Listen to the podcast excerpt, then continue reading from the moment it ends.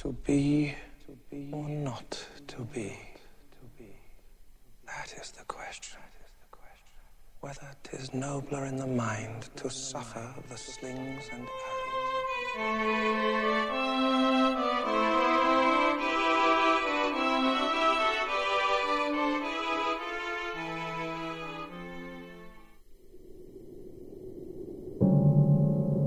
آن روزی که شیر بچه بدون آگاهی خود و بدون کوشش پا به دنیا گذارد از هوای لطیف محصور شود و هنگامی که شاخه های سرو آزاد با شکوه که سالها از تن قطع شده بار دیگر آثار حیات نشان دهند و به درختان کهن بپیوندند و شکفتن آغاز کنند در آن هنگام مصیبت های پستونوس پایان خواهد یافت و بریتانیا زندگی سعادتمند خود را آغاز خواهد کرد و در رفاه و آرامش خواهد زیست.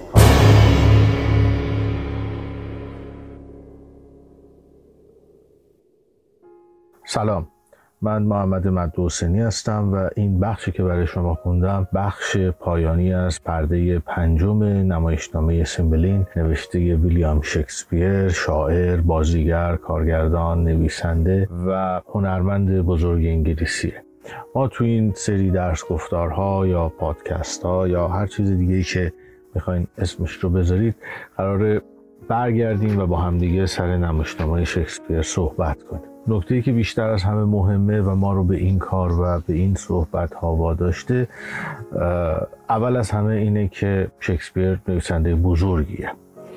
تقریبا شاید کسی نباشه توی دنیا که اسم شکسپیر رو نشنیده باشه یا اسم نمایشنامه حملت رو نشنیده باشه. خیلی از ما ایرانی ها خاطرمون با شکسپیر شاید برگرده به تصاویر سیاه سفیدی که از اختباسی که کوزینتسف فیلمساز بزرگ روس از نمایشنامه حملت انجام داده در ذهن داشته باشیم. اون بازی ها صدای مرحوم کابوس دوستدار و مرگ تراژیک اون در جوانی توی تصادف گوینده بزرگی که چه حملت صحبت می‌کرد و حملت رو برای ما ماندگار کرد. این شاید اولین اهمیت شکسپیر باشه. دومین اهمیت شکسپیر اینه که تعداد بسیار زیادی نمایشنامه نوشته و این تعداد بسیار زیادی از نمایشنامه در کشورهای مختلف به زبانهای مختلف ترجمه شده و در شهرهای مختلف دنیا در تئاترهای مختلف دنیا در سالن‌های سینما اختباس‌های سینماییش به اجرا در اومده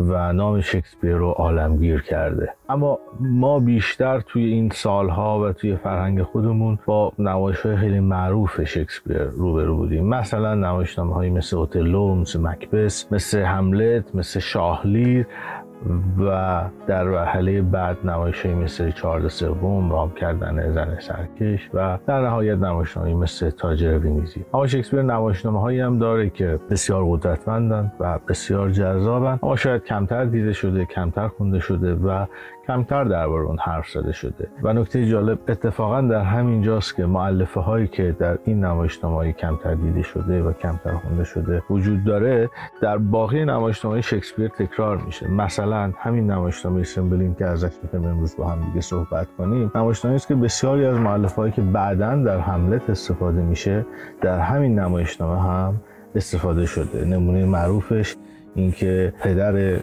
شخصیت اصلی در این نمایشنامه یعنی پوستوموس در خواب ظاهر میشه و به دیدن پسرش میاد و پسرش صحبت می‌کنه و یه گفتگو بین او و جوپیتر در می‌گیره. همین چیزی که در نمایش حملت می‌بینید. پدر حملت در قالب یک شبه میاد و با حملت شروع به گفتگو کردن می‌کنه. پس اولین دلیلمون اینه که این نمایشنامه هایی که کمتر خونده شده یا کمتر دیده شده رو دوباره بشناسیم.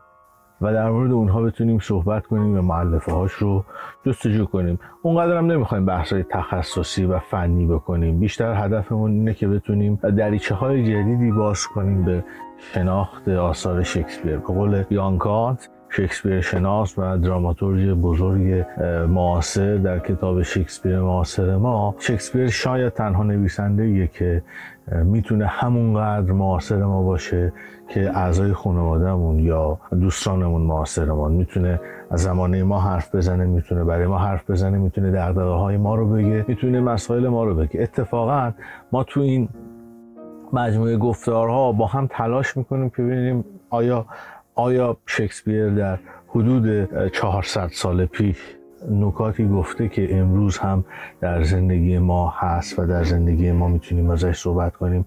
اتفاقا تی اس الیوت شاعر بزرگ معاصر ما نکته جالبی رو داره. الیوت میگه که فقط اون نویسنده هایی و اون شاعرانی یا اون هنرمندانی یا اون شعر سراهایی در واقع باقی میمونن و می‌تونن کماکان از دل قرنها و از دل تاریخ برای ما صحبت کنند و کماکان آثارشون جذاب باشه که به چیزهای اشاره کردن که در بشر مشترکه. مثلا حسادت.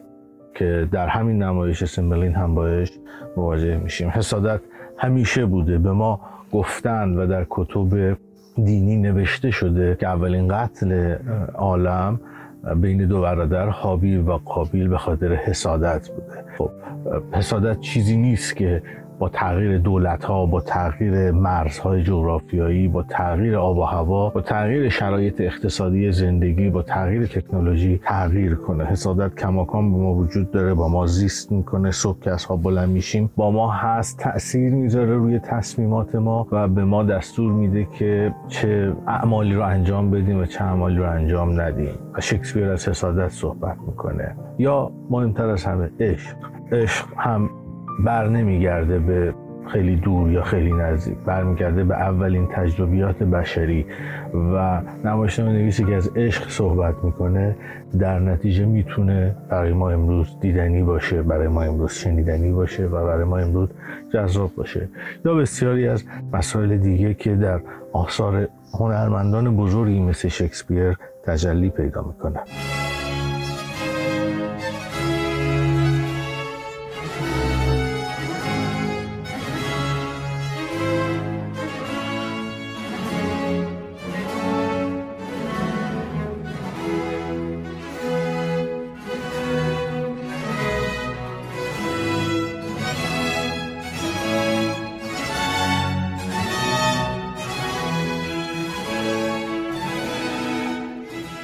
قبل از اینکه وارد بحث نمایشنامه بشیم چون این اولین درس گفتارمونه یا اولین گفتگومونه یا اولین پادکستمونه هر چی که می‌خواین اسمش رو بذارید سه تا نکته در مورد شکسپیر جالبه که در موردش ما صحبت کنیم. نکته اول در مورد اهمیت و بزرگی شکسپیره. خب بر کسی پوشیده نیست که شکسپیر نمایشنامه خیلی بزرگیه. اون تقریبا شناخته شده ترین نمایشنامه دنیاست.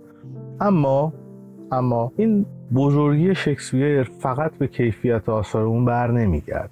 در کیفیت آثارش توی همین چند دقیقه آینده صحبت می‌کنم. اما یه بخشی از بزرگی شکسپیر به خاطر کیفیت زبانی است که این زبان به عنوان یه زبان بین‌المللی شناخته شده.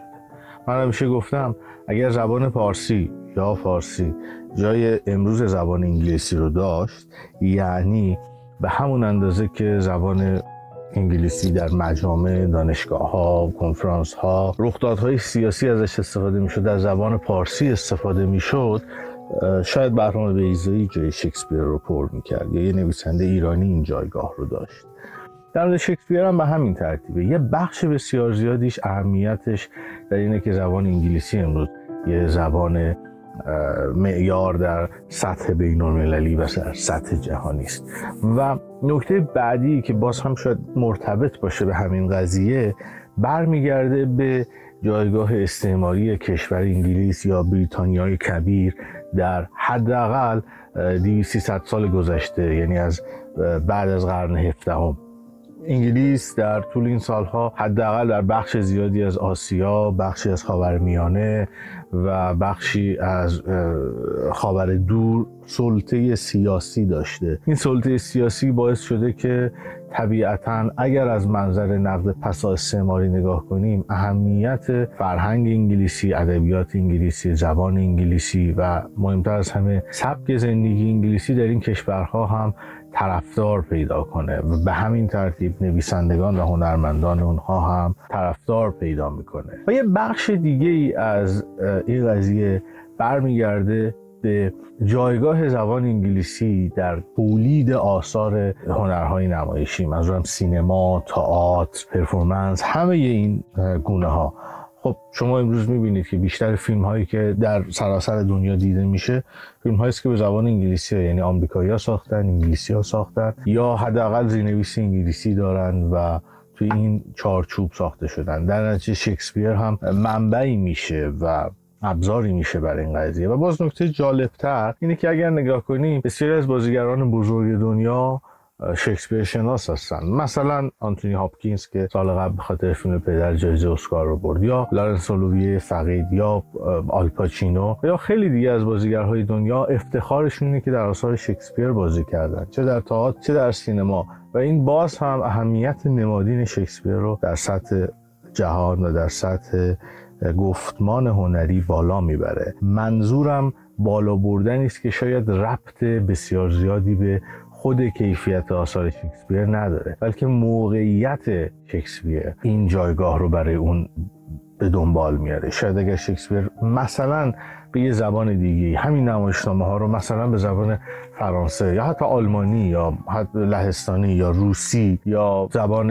اسپانیایی نوشته شده بود. ابدا این جایگاه امروز رو نداشت. این مسئله است حداقل برای خود من به عنوان کسی که تلاش می‌کنه پیگیری کنه حوزه هنرهای نمایشی رو مطمئن بودم که شکسپیر این جایگاه نداشت. جایگاه بزرگی داشت. اما این چیزی که امروز بود طبیعتا نبود. نکته بعدی که باید بهش توجه کنیم مسئله زبانه. نکته تراژیکش اینه که همینطوری که ما وقتی که حافظ رو می‌خونیم یا مولوی رو می‌خونیم یا فردوسی رو می‌خونیم از نه فقط محتوای اون بلکه از صناعت شاعر بهرهمند میشیم و لذت می‌بریم از بازی او با واژه ها از آرایه هایی که استفاده می‌کنه از استعاره هایی که به کار می‌بره.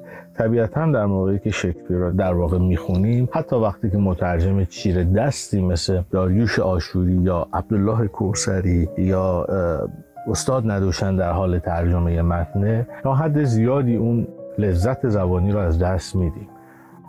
طبیعتا باید به انگلیسی ها حسادت کنیم. همونطور که اونها شاید سر حافظ به ما حسادت می‌کنن که ما بخشی از لذت شکسپیر رو از دست میدیم. صناعت زبانی اون رو از دست میدیم و در نتیجه شاید بعضی وقتا با خودمون بگیم خب این که چیز خاصی نیست چرا اینقدر بزرگه؟ اما وقتی که بتونیم اون رو در خود چارچوب زبان انگلیسی با اون نوع استفاده از زبان انگلیسی به شکل کهنش بخونیم و بفهمیم برامون جذاب باشه. یه نکته اینجا داخل پرانتز بگم چند تا سایت و چند تا اپلیکیشن هستن که کارشون یاد دادن زبان انگلیسی با متون شکسپیر. یعنی اومدن چیکار کردن؟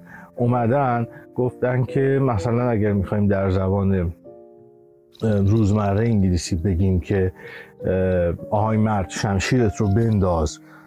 و به روی من شمشیر نکش در انگلیسی رایج معیار این چی میشه؟ و شکسپیر چی رو با چی عوض کرده که اینقدر جذاب شده؟ شاید سر زدن به این اپلیکیشن ها یا سایت ها برای شما جذاب باشه هم برای یادگیری زبان انگلیسی هم برای فهم راز شکسپیر که از قضا در واقع اسم کتاب مارکین لینکس هم هست که خانم سودابه فضایلی اون کتاب رو ترجمه کرده و نشر قطره این کتاب رو چاپ کرده یکی از کتاب های جذابه. یه وعده هم همینجا بدم. من سعی می‌کنم در پایان هر جلسه و در پایان هر گفتگومون یه دونه کتاب در مورد شکسپیر معرفی کنم. خوشبختانه توی زبان فارسی کتاب های خیلی خوبی در مورد شکسپیر ترجمه شده و هر جلسه سعی می‌کنم در پایانش یه دونه از اون کتاب ها رو معرفی کنم. شاید خوندنش برای شما خیلی جذاب باشه. نکته سومی که خواستم دربارش صحبت کنم در مورد کیفیت آثار شکسپیره. شکسپیر هم مثل هر نویسنده ای آثاری داره که آثار قوی است آثار بزرگی است. حتی البته سر اون آثار بزرگ هم اختلافه. مثلا وقتی از نمایشنامه حملت صحبت می‌کنیم و شاید خیلی از ما اون رو شاهکار شکسپیر بدونیم و بزرگترین نمایشنامه تاریخ تئاتر جهان بدونیم. اما آدمهایی وجود دارن تعدادشون هم کم نیست و به شدت هم آدم های بزرگی هستن که معتقدن واقعا حملت خیلی نمایشنامه ضعیفیه و سرشار از غلطه. پس واقعا همین تعدد اغلاطه که باعث شده این نمایشنامه جذاب جلوه کنه. کسی که این ادعا رو خیلی جنجالی و خیلی صریح و بارها مطرح کرده تی اس الیوت. الیوت معتقد حملت ضعیفترین نمایش شکسپیره و به خاطر اشتباهاتشه که ما اون رو نمایش خوبی می‌دونیم چون نمی‌تونیم باور کنیم که اینها از طرف شکسپیر این اشتباهات انقدر بزرگ وجود داشته باشه. پس می‌تونیم اینو بگیم که شکسپیر هم مثل هر هنرمندی آثارش از تیف بندی کیفی گوناگونی برخورداره آثاری داره که قوی تره آثاری داره که بسیار ضعیفه و آثاری هست که آثار متوسطیه. و شاید کمتر به اون آثار ضعیفتر و متوسطتر نگاه شده. و همون شاهکارهای شکسپیر فقط در نظر گرفته شده. ما تو این مجموعه گفتارها سعی می‌کنیم که اون آثار ضعیف رو هم بهش نگاه کنیم و باز هم تاکید می‌کنم اون جمله اولم. بدونیم که اونها امروز برای ما چی داره؟ چه شگردهایی استفاده کرده و هاش در کجاست؟ اینکه مخاطب این گفتگوها قرار نیست فقط یه دانشجوی تئاتر باشه. هر کسی که به ادبیات و به تاریخ و به زبان علاقه من باشه می‌تونه به حال براش تا حدی جذاب باشه. و من اصلا تلاش نمی کنم که حرفای تخصصی بزنم که فقط به درد متخصصین بخوره. تلاش می کنم افکار خودم رو بلند بلند با شما مطرح کنم و بتونم یه گفتگویی در مورد شکسپیر یا یه کمپینی در زمینه خوندن دوباره آثار شکسپیر به راه بندازم. امیدوارم با کمک شما بتونم موفق باشم.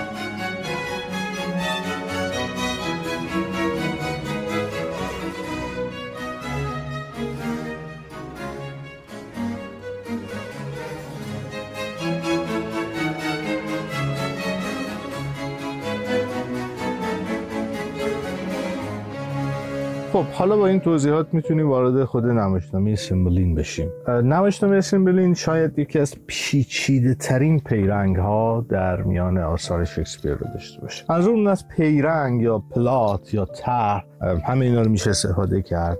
در حقیقت سیر وقایع است. اینکه چه اتفاقاتی میفته ترتیب این اتفاقات چیه و چطور این اتفاقات حل می‌خورن و اتفاق بعدی رو به وجود میارن. پس این سیر وقایع ترتیبش نظمش رو ما از پیرنگ براش استفاده می‌کنیم. خب پس سیمبلین یکی از پیچیده ترین پیرنگ ها رو در آثار شکسپیر داره. ما وقتی می‌خوایم درام رو تحلیل کنیم همیشه یکی از مباحث اصلیمون توی شرایط مفروض درام بحث زمانه. ما معتقدیم که سه تا زمان وجود داره. یک زمان نگارش نمایشنامه است که نمایشنامه سیمبلین تقریبا اونجوری که محققا گفتن بین سال 1609 تا 1610 نوشته شده. پس این شد زمان نگارش نمایشنامه. چرا برامون مهمه؟ برای اینکه می‌فهمیم که نمایشنویس در اون دوران با چه آثاری با چه شرایطی با چه وقایعی مواجه بوده. و اگه بخوایم دقیق تر بشیم می‌تونیم بگیم که نمایشنویس چه جهانی رو از سر میگذرونده در چه پارادایمی در حال فعالیت کردن بوده. موضوع دیگه که می‌تونه برای ما مهم باشه و باید بهش توجه کنیم زمان رخداد کنشه. ما گفتیم زمان نگارش نمایشنامه و حالا میگیم نه جدا از اینکه نمایشنامه در چه زمانی نوشته شده این نمایشنامه داره به اتفاقات کدوم دوران می‌پردازه داره در مورد کدوم دوران صحبت می‌کنه و این هم باز در فهم درام به شدت ما یاری مینسونه ما می‌دونیم که توی نمایشنامه از امپراتور روم صحبت میشه. آگوستوس گایوس اکتاویوس ترینوس که یکی از بزرگترین امپراتورهای رومه و تقریبا از 27 پیش از میلاد تا 14 پس از میلاد روم رو هدایت و رهبری کرده و نکته جالبش هم اینه که از نوادگان برادری جولیوس سزاره. خب ما می‌دونیم که شکسپیر یه نمایشنامه خیلی معروف داره به نام جولیوس سزار و اون جمله معروف تو هم بروتوس و بازی خارق‌العاده مالوم براندوی فقید در نقش ژول سزار برای ما شاید یادآور امپراتورهای روم و بازسازی و بازخانی امپراتورهای روم در نمایشنامه بشه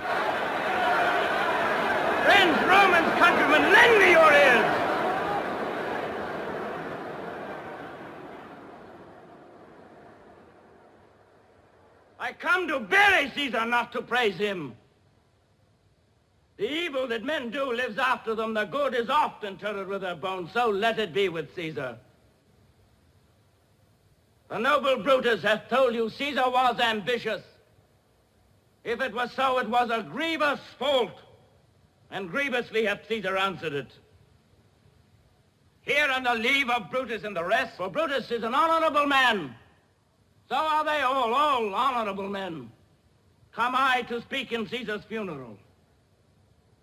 He was my friend, faithful and just to me. But Brutus says he was ambitious, and Brutus is an honorable man.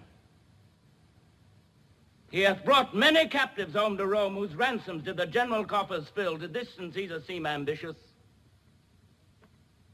When did the poor have cried, Caesar hath wept?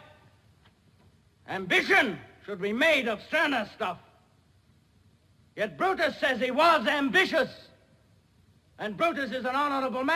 همونطور که می‌دونیم پس این نمایشنامه داره در این دوره رخ میده. پس زمان رخ داده کنش می‌تونه یه چیزی بین سالهای یک تا چارده پس از میلاد باشه که امپراتوری آگوستوس جریان داره. خب پس این هم شد زمان رخداد کنش. یعنی کنش در چه زمانی داره رخ میده. بعد از اون وارد یه بخش سوم از زمان میشیم. اینکه کنش چقدر به طول می انجامه یعنی زمانی که نمایشنامه به طول می انجامه از تخمین هایی که می‌تونیم بزنیم رفت آمد هایی که از بریتانیا به ایتالیا از شهر لود یا همون لندن در واقع رخ میده به ایتالیا و برگشتش و اینها می‌تونیم پیش بینی کنیم که نمایشنامه در یک برهه یک ساله در حال رخ دادنه. ما یه زمان دیگه هم داریم که زمان ریال تایم یعنی نمایشنامه چقدر طول می‌کشه.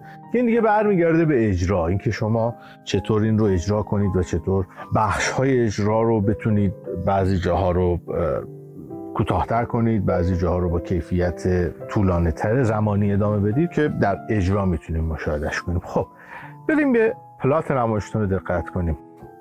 ماجرای نمایشنامه از جایی شروع میشه که پادشاه بریتانیا یعنی سیمبلین دخترش رو برای پسرخواندهش یعنی پسر ملکه جدیدش در نظر داره. اسم اون پسر کلوتنه.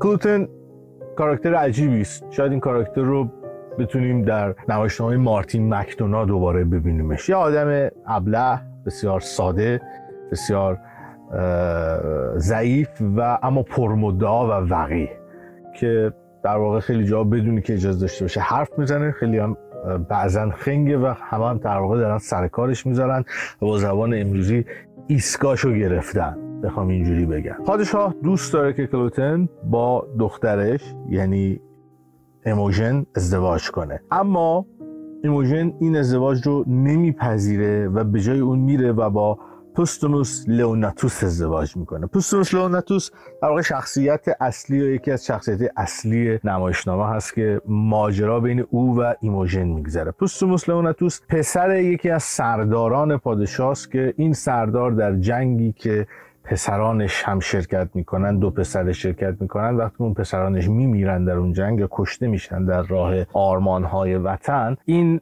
مرگ اون فرزندانش بسیار براش گران تمام میشه و تقریبا یه چیزی شبیه خودکشی رو انجام میده. یعنی انقدر به خودش نمی‌رسه تا بمیره. دوست مثل اوناتوس پسر اون سردار بزرگه. که بعد از اون مادرش هم میمیره و اون تنها زندگی می‌کنه به دربار میاد همبازی ایموژن میشه اما هنوز تبارش پایینه هنوز به سطح اشرافیت نرسیده و بسیار آدم توانمند بسیار تیزهوش بسیار متین با اخلاق جنگجو و باهوشیه.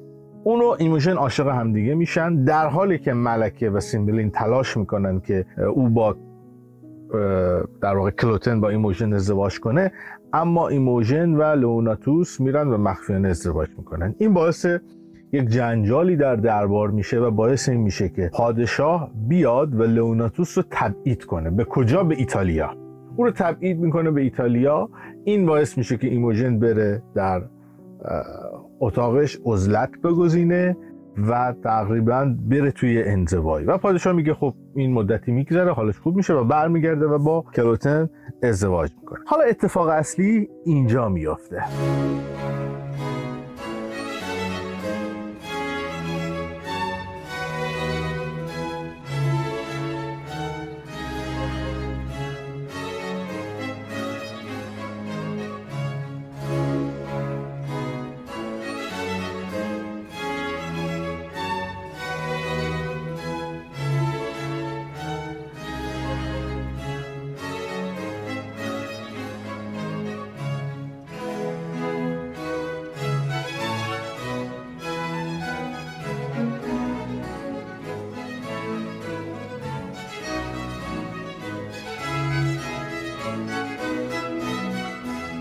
که سیمبلین لئوناتوس رو تبعید می‌کنه. لئوناتوس میره توی ایتالیا و اونجا توی یک جمع دوستانه ای با یه آقای به نام یاچیمو که ایتالیایی هست آشنا میشه. این یاچیمو در واقع یه جوری شبیه شخصیت یاگو در نمایشنامه اوتلو. یعنی آدم حسود که توطعه می‌کنه و دستیسه میچینه. اونجا اینو شروع می‌کنن با هم حرف که صحبتشون به زنها می‌رسه. اون میگه آقا زنها اینجوری میگه زنها اینجوری و لوناتوس اینجا جو میگیرتش. شاید اینجا یکی از نکات تراژیک نمایشنامه در همینجا رخ میده. میگه آقا من یه زنی دارم که اسمش ایموژنه و این زن نهایت پاکدامنی است. و هیچ زنی تو دنیا از نظر زیبایی پاکدامنی و اخلاق به این نمی‌رسه. یا چیمو یا ایکامو که حالا بعضی جا اینجوری نوشته شروع می‌کنه و میگه که نه اصلا اینجوری نیست. همه زنها تو دنیا فریب می‌خورن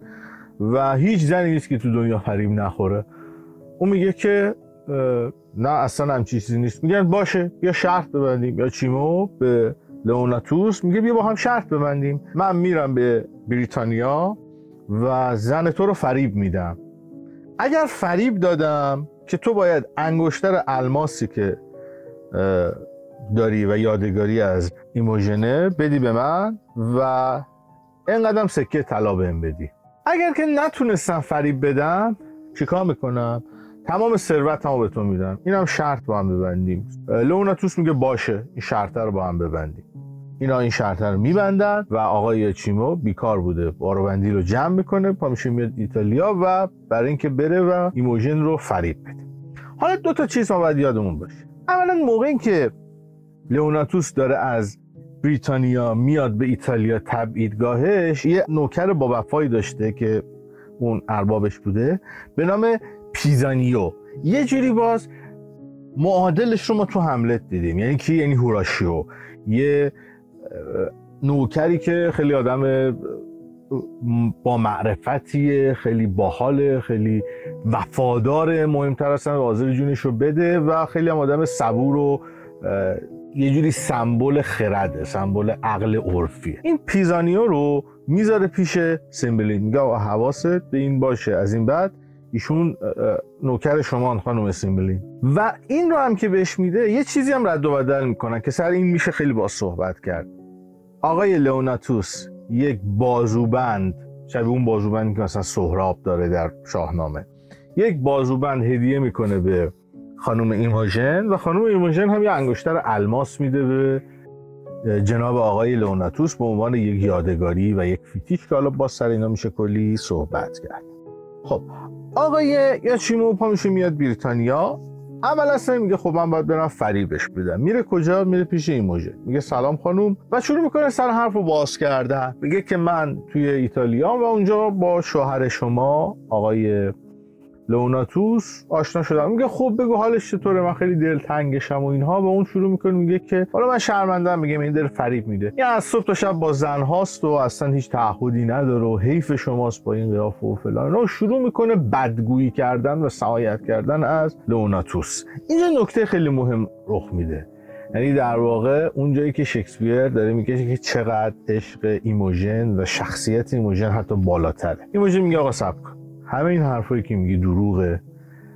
ابدا امکان نداره لئوناتوس کوچکترین خیانتی بکنه به من. ابدا امکان نداره و تو فقط برای بدگویی و برای خراب کردن اون داری این کار رو می‌کنی و این بساتت رو جمع کن و برو. و من ابدا به اینها توجه نمی کنم یا چی ماه شاید می‌بینه؟ نه بابا این واقعا زن وفاداری و نمیشه اینو گول زد. باید قصه رو بازی رو عوض کنیم. میگه خب بی خیال ایموژن میشه. ایموژن رو که نمی‌تونم گول بزنم. باید یه ترفند دیگه بچینم. چیکار می‌کنه؟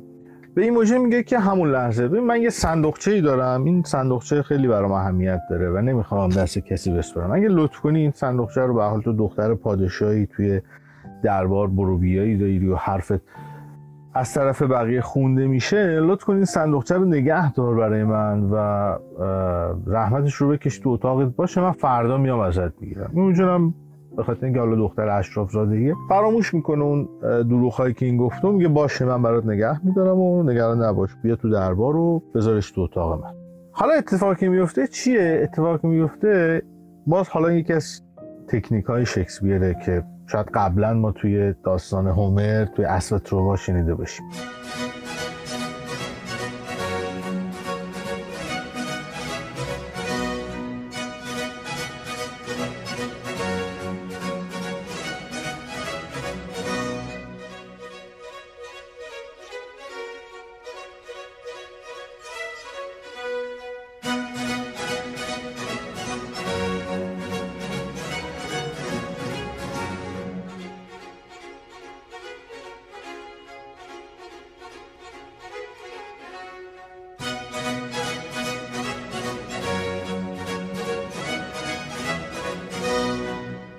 شما میره تو اون صندوقچه قایم میشه بدون که کسی بفهمه. و اون صندوقچه رو می‌ذارن تو اتاق ایموژن ایموژن شب شروع می‌کنه کتاب خوندن یه کتابی رو می‌خونه خوابش می‌بره.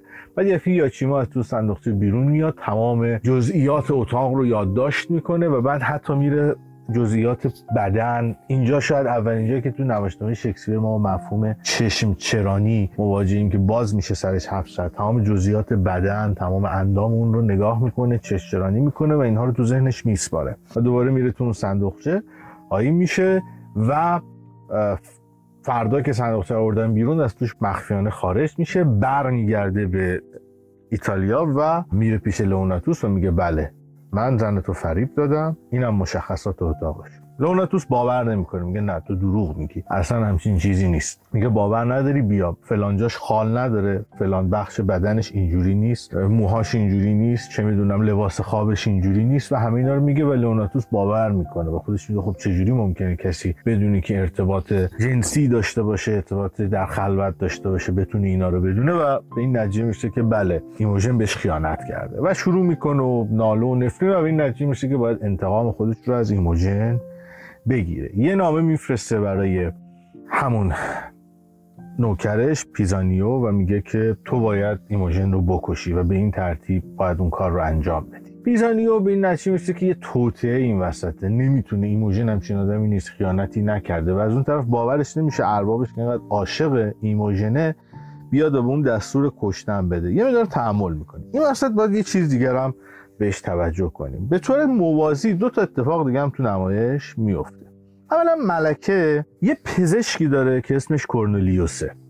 از این پزشکی می‌خواد که یه سری زهر و افیون ها رو در اختیار اون قرار بده و وقتی کورنلیوس بهش میگه که اینا رو برای چی می‌خوای میگه من می‌خوام برم و روی حیوان امتحان کنم و یه سری فرمول ها و ترکیب ها برسم که بتونم آدما رو شفا بدم. کورنلیوس شک می‌کنه چون ملکه رو می‌شناسه می‌دونه این ملکه آدم همچین درست حسابی نیست. و اون زهرا رو که در اختیارش قرار میده اونها رو رقیق می‌کنه. یعنی کاری می‌کنه که اون زهرا آدم رو نکشه. یه سری مواد مخدره. اونها رو رقیق. ولی ملکه رو نمی‌دونه. کورنلیوس اینا رو در اختیار ملکه می‌ذاره. ملکه هم که در واقع هدف اصلیش کشتن ایموژنه اینها رو در اختیار پیزانیو می‌ذاره و به پیزانیو میگه آقا اینا یه سری داروهای بی خطره یه سری مسکنه. ما می‌دونیم که منظور اینجا مثلا تریاک افیونه. ولی تریاکیه که اگر خورده بشه باعث مرگ میشه. اما کورنلیوس اومده اینا رو رقیق کرده و هیچکی نمی‌دونه که کورنلیوس این کارو کرده. و اینها رو میده به ملکه و ملکه میده به پیزانیو. و پیزانیو بهش میگه که آقا هر وقت که ایموژن مریض شد و چه می‌دونم درد داشت اگه یه تیکه از اینا رو بخوره یه حب از اینا رو بخوره حالش خوب میشه. در حالی که قصدش کشتن ایموژنه این اتفاقه اتفاق بعدی این که ملکه قصد داره پادشاه رو یه جوری یعنی بعدا می‌فهمیم که قصد داره پادشاه رو یه جوری چپه کنه پادشاهی رو از آن خودش کنه. توی نمایشنامه ما گفته میشه که بریتانیا در این دوران باج پرداخت می‌کنه به آگوستوس. سیستمی که تو اون زمان بوده و کشورها باید به امپراتور باج می‌دادن. همزمان یکی از فرستادگان جناب آگوستوس کایوس لوسیوس میاد اونجا و میگه خب باج رو بدین. ملکه و کلوتن رو مخ سیمبلین که پادشاه کار می‌کنن که آقا تو خیلی ارتش قویه. کلی هم نیرو داری کلی هم سلاح داری. اصلا دیگه احتیاج به اینها باج بدی. بیا این باج دادن رو تعطیل کن و اصلا مستقل شو. سیمبلین هم تحت تاثیر دسیسه ها و وسوسه های اینها با کاسیوس لسیوس برخورد بدی می‌کنه. و میگه من دیگه به امپراتور باج نمیدم. برو بهش بگو. هر کارم می‌خواد بکنه. اگرم می‌خواد وارد جنگ بشیم. کاسیوس میگه باشه حرفی نیست. پس از این بعد شما دشمن رومین و من میرم و این پیغام رو به امپراتور میدم. پس این دوتا اتفاق رو داشته باشید. بریم سر ایموژن و لئوناتوس.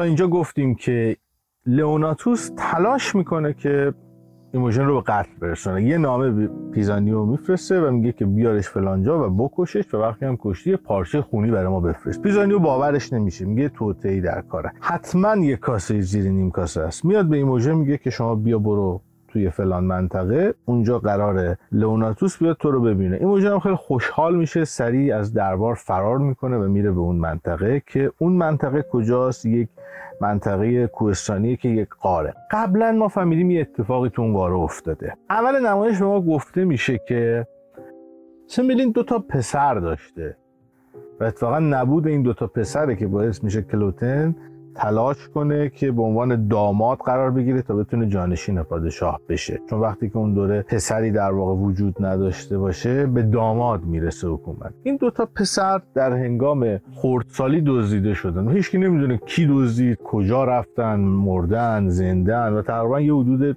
15 16 سالی میگذره از زمان دزدیده شدن اینها.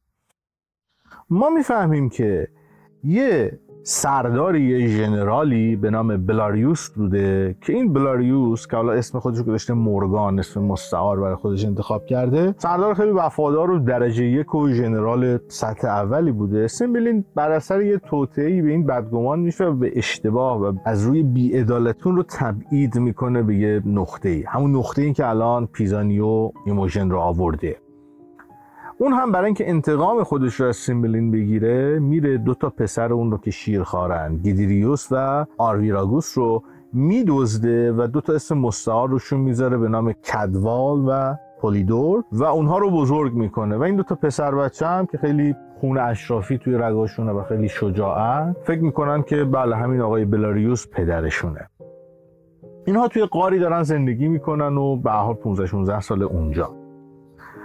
حالا جناب آقای پیزانیو ایموژن رو میاره اونجا و بهش میگه آقا داستان اینه. لئوناتوس گفته که من تو رو بکشم ولی من می‌دونم یه کاسه زیر نیم کاسه است. به همین دلیل تو رو آوردم اینجا. تو فعلا فرار کن من برم لئوناتوس رو پیدا کنم و داستان رو کشف کنم. برای اینم که کسی نبیندت و نشناسند و برات شر نشه بیا. پسر پوش و لباس مردونه بپوش مثلا موهاتو بپوشون و هر فکر کنم توی پسر بچه ای و اینجا فعلا باش من میرم و لئوناتوس رو پیدا می‌کنم و اصل قضیه رو در میارم.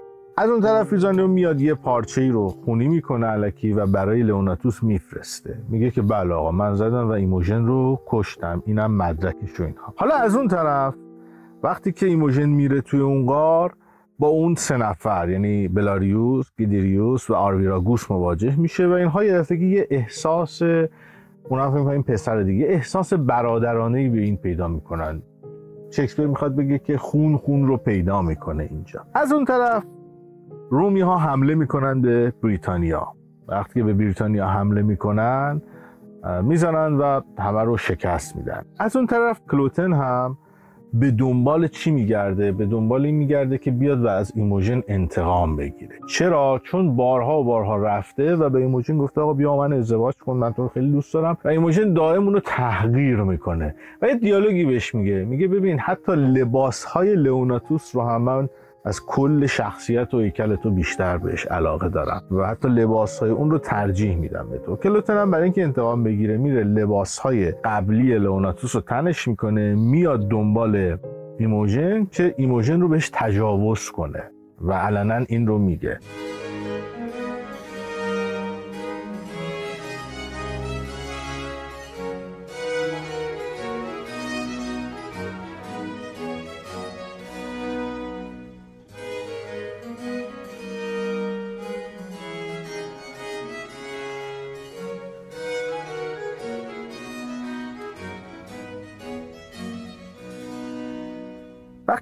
توی این غاره و دنبال ایموژن میگرده یه دفعه بر می‌خوره به گیدریوس و آرویراگوس اینها هم خیلی آدمای شجاعی بودن کلوتن هم خیلی بی‌ادب بوده. با هم درگیری لفظی پیدا می‌کنن و آرویراگوس به راحتی می‌زنه و کلوتن رو می‌کشه و سرش رو هم می‌بره. وقتی سرش رو می‌بره سرش رو میندازه یه جا و بدنش هم یه جاست. از اون طرف ایموژن وقتی میاد اون بدن رو می‌بینه می‌بینه که این که لباسای لئوناتوس پس این حتما لئوناتوس پس معشوقشه. سرش هم که نیست نمی‌تونه تشخیص بده. فکر می‌کنه واقعا لئوناتوس مرده. و چون حالش بده از اون حبی که اون پزشک کورنلیوس درست کرده داده ملکه ملکه داده به پیزانیو یه مقدار می‌خوره. اون حبه کارکردش چیه؟ تو رمو جولیت هم با این آشنا بودیم ما قبلا. این معلفه ها داره تکرار میشه. این حبه کارکردش اینه که وقتی شما می‌خوری یه نیم ساعتی میفتی میمیری. یعنی تمام نشانه ها نشانه های مردنه. اما بعد از نیم ساعت دوباره زنده میشی و این کارکرد رو داره. این میفته میمیره و همه فکر می‌کنن که خانوم ایموژن مرده. حتی همه فکر می‌کنن این مرده یه پسره. کسی نمی‌دونه این خانومه. ایموژن میفته و میمیره و آرویراگوس و گیدریوس و بلاریوس میان و شروع می‌کنن گریه کردن بر اون یه مقبره درست می‌کنن و این مقبره که درست میشه اونو اونجا می‌ذارن بین گلها و میرن. رفتن اونها همانا و کایوس لوسیوس حرکت می‌کنه میاد به سمت بریتانیا تا اینکه پادشاه رو یعنی سیمبلین رو از بین ببره و این جسارتی که کرده رو پاسخ درستی بهش بده و دوباره بریتانیا رو فتح کنه. همزمان از اون طرف لئوناتوس وقتی که اون پیراهن خونی اون پارچه خونی به دستش می‌رسه به این نتیجه می‌رسه که اون در حق ایموژن خطا کرده و پشیمون میشه از این تصمیمی که در خشم گرفته. و به خودش میگه که من باید برم و اینجا لباس گدایان رو بپوشم و در این جنگ بر علیه رومیا شرکت کنم و کشته بشم. بلکه درد من التیام پیدا کنه. کایوس لوسیوس وقتی می‌رسه سر راهش به اون غاری که اون تو اون منطقه ایموژن دفن شده ایموژن بیدار میشه. یعنی اون دارو دیگه تموم میشه بیدار میشه و وقتی که این اتفاق میفته کایوس لوسیوس می‌بینه که یه پسر هنوز لباس پسر تنشه. پسر زیبا اونجاست میگه تو چی و کی اونجا چی کار می‌کنی؟ میگه من یه اسم دیگه میگه اسم دیگه از خودش میگه میگه من یه غلامی ام اربابم گذاشته رفته و من حالا می‌خوام به شما خدمت کنم. اگه اجازه بدید در خدمت شما میگه خب باشه تو آدم خوبی بیا و من بهت اجازه میدم که غلام و خدمتکار من باشی. و اونها شروع می‌کنن و میرن تا بریتانیا رو بگیرن. بریتانیا میان و با رومی ها شروع می‌کنن به مبارزه و رومی ها شروع می‌کنن اونا رو شکست دادن. یه دفعه این وسط بلاریوس، گیدریوس و آرویراگوس به کمک بریتانیایی ها میان اونها رو تهییج می‌کنن نمی‌ذارن فرار کنن. از اون طرف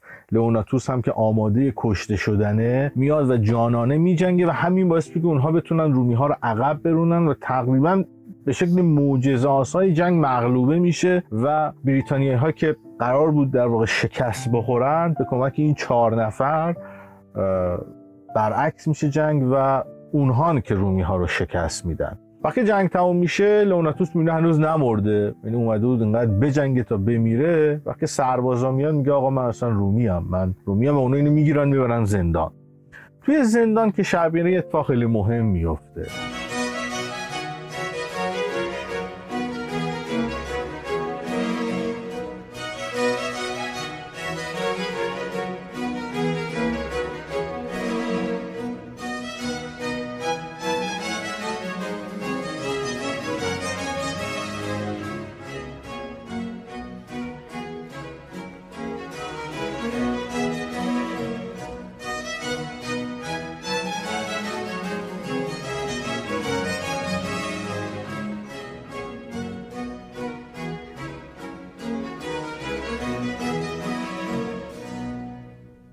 وقتی خوابه پدرش همون سردار بزرگ میاد و شروع می‌کنه یه دیالوگ با جوپیتر برقرار می‌کنه. میگه جوپیتر ببین پسر من خیلی آدم خوبیه ولی همش داره بدبختی سرش میاد. تو باید ازش حمایت کنی تو باید بهش اطمینان بدی که سرنوشتش خوب میشه. جوپیتر هم اونجا سوار بر یک عقابی ظاهر میشه و میگه که نگران نباش پسر تو سرنوشتش خوب میشه. فردا میان و لئوناتوس که فکر می‌کنه قراره اعدامش کنن میبرنش پیش پادشاه. وقتی میرن پیش پادشاه هیچکی نمی‌دونه کی کیه. یعنی نه لئوناتوس می‌دونه که ایموژن کیه نه ایموژن می‌دونه لئوناتوس کیه نه سیمبلین می‌دونه که این گیدریوس و آرویراگوس پسراشن و همه هیچکی هیچکی رو نمی‌شناسه. اونجا چه اتفاقی میفته اولین اتفاقی میفته کورنلیوس میاد و میگه که جناب پادشاه ملکه مرده. پادشاه میگه چجوری شد؟ برای چی مرد؟ میگه که ملکه برنامهش این بوده که با ترغیب شما به مبارزه با رومی ها شما رو از بین ببره و بعد پسر خودش کلوتن رو بکنه پادشاه. و هیچ علاقه هم به شما نداشته و شما هم متنفر بوده. و حالا که کلوتن غیب شده و احتمالا مرده و شما هم پیروز شدی هیچ انگیزه برای زندگی نداشت و مرد و خودکشی کرد و اینها رو به من گفت. سیمبلین هم خیلی تعجب می‌کنه. در همون حال یه دفعه بلاریوس بلند میشه و میگه که بله آقای سیمبلین این دوتا آدمی که می‌بینی و تو اومدی از اینا تقدیر کنی و اینها این دوتا بچه که می‌بینی که خیلی کمک کردن به پیروزی تو اینها پسراتن. تو من رو به خطا محکوم کردی منم می‌خواستم از تو انتقام بگیرم اینها رو دزدیدم و اینها رو پنهان کردم. اینا پسراتن و نگران نباش تو دوتا ولی عهد خیلی خوب داری اونها هم میرن. همین لحظه ایموژن هم از اون لباس زنپوشی بیرون میاد و میگه که بله منم ایموژنم. به این دلیل در واقع فرار کردم. لئوناتوس هم وقتی می‌بینه که ایموژن زنده است خوشحال میشه و ادعا می‌کنه که من اشتباه کردم من خطا کردم یا چیما هم میاد وسط. میگه که بله همه اینها زیر سر من بود. من شما رو فریب دادم من این توته ها را انداختم. لئوناتوس زن تو بهترین زن دنیاست پاک دامنترین زن دنیاست و من ادعا می‌کنم که شکست خوردم و خطا کردم و من رو ببخش. و نمایشنامه در اینجا به پایان می‌رسه. با این گفته که سیمبلین میگه که من که حالا تصمیم داشتم تمام رومی ها رو اعدام کنم به دلیل این اتفاقات که فرخنده که افتاده پسرامو پیدا کردم دخترامو پیدا کردم دامادمو پیدا کردم من هم از خون شما میگذرم. برید به کشورتون و بگید که من دوباره خراج میدم و همه چیز می‌تونه مثل قبل ادامه پیدا کنه.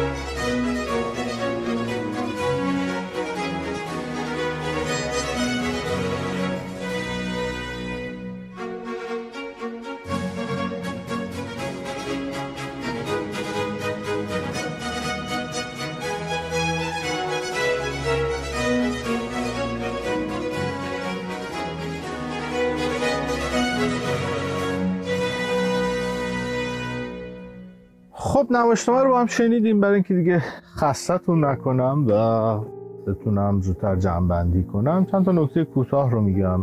دیدیم که نمایشنامه چقدر پلات پیچیده ای داره توی نمایشنامه قتل داریم آدم روایی داریم فرار از هنه داریم خیانت داریم دستیسه داریم تجاوز داریم چشم چرانی داریم. تقریبا همه چیزهایی که می‌تونه توی یک درام پلیسی مدرن رخ بده توی نمایشنامه هست. عشق به معنای دقیقش هست. سیاست و کاربرد سیاست هست و اخلاق. اینکه آدم ها یا حق دارن همدیگه رو آزمایش کنن. اگر لئوناتوس این داستان رو به راه نمینداخت و معشوقش رو آزمایش نمی‌کرد. این داستان ها رخ نمی‌داد. اصلا چه حقی ما داریم که عشق دیگران رو بخوایم بسنجیم؟ این خودش تناقض اخلاقیه. همین شکسپیر استاد این تناقض هاست. اگر عشق که ما نباید در جستجوی سنجش اون باشیم. و باز اگر عشق پس این عشق مطلقه پس هیچ سنجشی اصلا نمی‌تونه در برای این عشق مقاومت کنه. مرزهای اینها کجاست؟ و سیاست. سیاست به این معنا که شکسپیر به ما میگه بسیاری از جنگ ها و نزاها اصلا علکیه و اگر منافع آدم ها پشت سر این نباشه منافع شخصی نباشه خیلی از این جنگ ها رخ نمیده. هیچ کدوم از این جنگ ها رخ نمیده. شکسپیر ما میگه که خیلی جالبه. پادشاه میگه من خراج نمیدم به دلیل توطعه ملکه و جنگ رخ میده و کلی آدم کشته میشن. و بعد وقتی تمام میگه باشه خراج میدم. پس می‌بینیم که هیچ تغییری رخ نمیده. فقط آدم های بیگناهن که این وسط به مسلخ میرن و به خاطر توته ها و منافع دیگران منافع ملکه و کلوتن بسیاری از جوانان بریتانی ها کشته میشن و عاشقی و معشوقی مدت ها سرگردانند و باز به خاطر این توته هاست که می‌بینیم که دیدریوس و آرویراگوس مدت ها در یک قار دارن زندگی می‌کنن و بلاریوس اونها رو میدزده و آدم ربایی رخ میده و خود بلاریوس مجبور از موقعیتش که براش این همه زحمت کشیده فاصله بگیره. پس می‌بینیم که سیاست اینجا چقدر کاربرد داره. و بعد خود مسئله اخلاق اینکه ما در زندگی تا کجا حق داریم مرزها رو از بین ببریم؟ آیا یاچیمو به عنوان کسی که واقعا به صورت اخلاقی یک شرط بسته آیا مجازه که بره و برای پیروزی در این شرط دروغ به یه توطعه کنه دستیرس چینی کنه؟ آیا ما می‌تونیم به خاطر مصالح درست دروغ بگیم؟ مثل کاری که پیزانیو می‌کنه دروغ مسلحتی میگه؟ آیا ما می‌تونیم شرافت رو با خونمون پاسخ بدیم اینا سوالایی است که شکسپیر از ما می‌کنه. بسیار هم جذاب این کار رو انجام میده. خیلی چیزهای دیگه در این نمایشنامه است. مثلا تنز در تراژدی. اینکه در این نمایشنامه ما می‌بینیم شخصیت کلوتن و گفتارهاش و رفتارهاش کاملا باعث خنده میشه. وسط یه فضای جدی شما میخندید و این هنر شکسپیره. خیلی از معلفان این نمایشنامه رو یه تراژدی خوندن ولی نمی‌تونه تراژدی به اون معنای غمنامه باشه. خیلی ها اون رو کمدی خوندن. اما باز هم نمی‌تونه یک کمدی باشه به اون معنا چون درسته که پایان خوش داره نمایشنامه. اما توش ما با زندگی پادشاهان رو برویم با قتل بسیار از از آدم های بیگناه روبرویم این نمایشنامه می‌تونه یک رومانس باشه یک ملودرام باشه در شکل دقیقش در این شکل که در عین تمام سختی ها و جدایی ها و دوری ها ما یه پایان خوش رو داریم. رومانس ها و ملودرام ها همیشه کارشون اینه که اون سویه دوگانه زندگی رو به ما نشون بدن. که زندگی همزمان که بسیار شیرینه بسیار تلخ می‌تونه باشه. یه زندگی همزمان که بسیار ساده است بسیار می‌تونه پیچیده باشه. اینکه زندگی همزمان که بسیار آرومه می‌تونه در کنه خودش در زیر خودش در عمق خودش بسیار بسیار دهشتناک و دهشت آور باشه. شکسپیر در این نمایشنامه از تکنیک سولیلوگ یا با خود حرف زدن یا تنهاگویی استفاده کرده تا به ما دوگانگی های شخصیت رو بگه یعنی شخصیتی که در درام مدرن همیشه رفتارش با افکارش در تناقضه. اینجا هم این در واقع گفتار و درونیاته که با رفتار در تناقضه. و از این طریق می‌تونیم به این برسیم که شخصیت داره یه چیزی رو میگه اما همزمان داره به یه چیز دیگه ای فکر می‌کنه.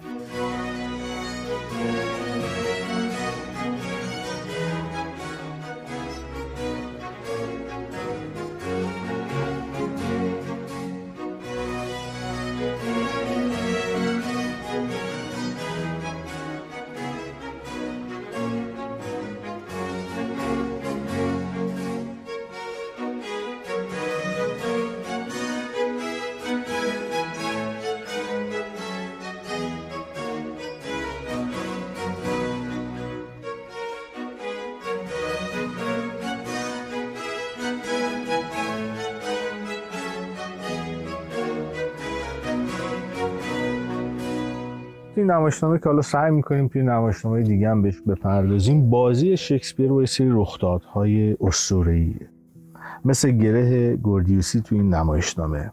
گره گوردیوسی منصوب به گوردیوس پادشاه اساتیری فریژیه پدر میداس.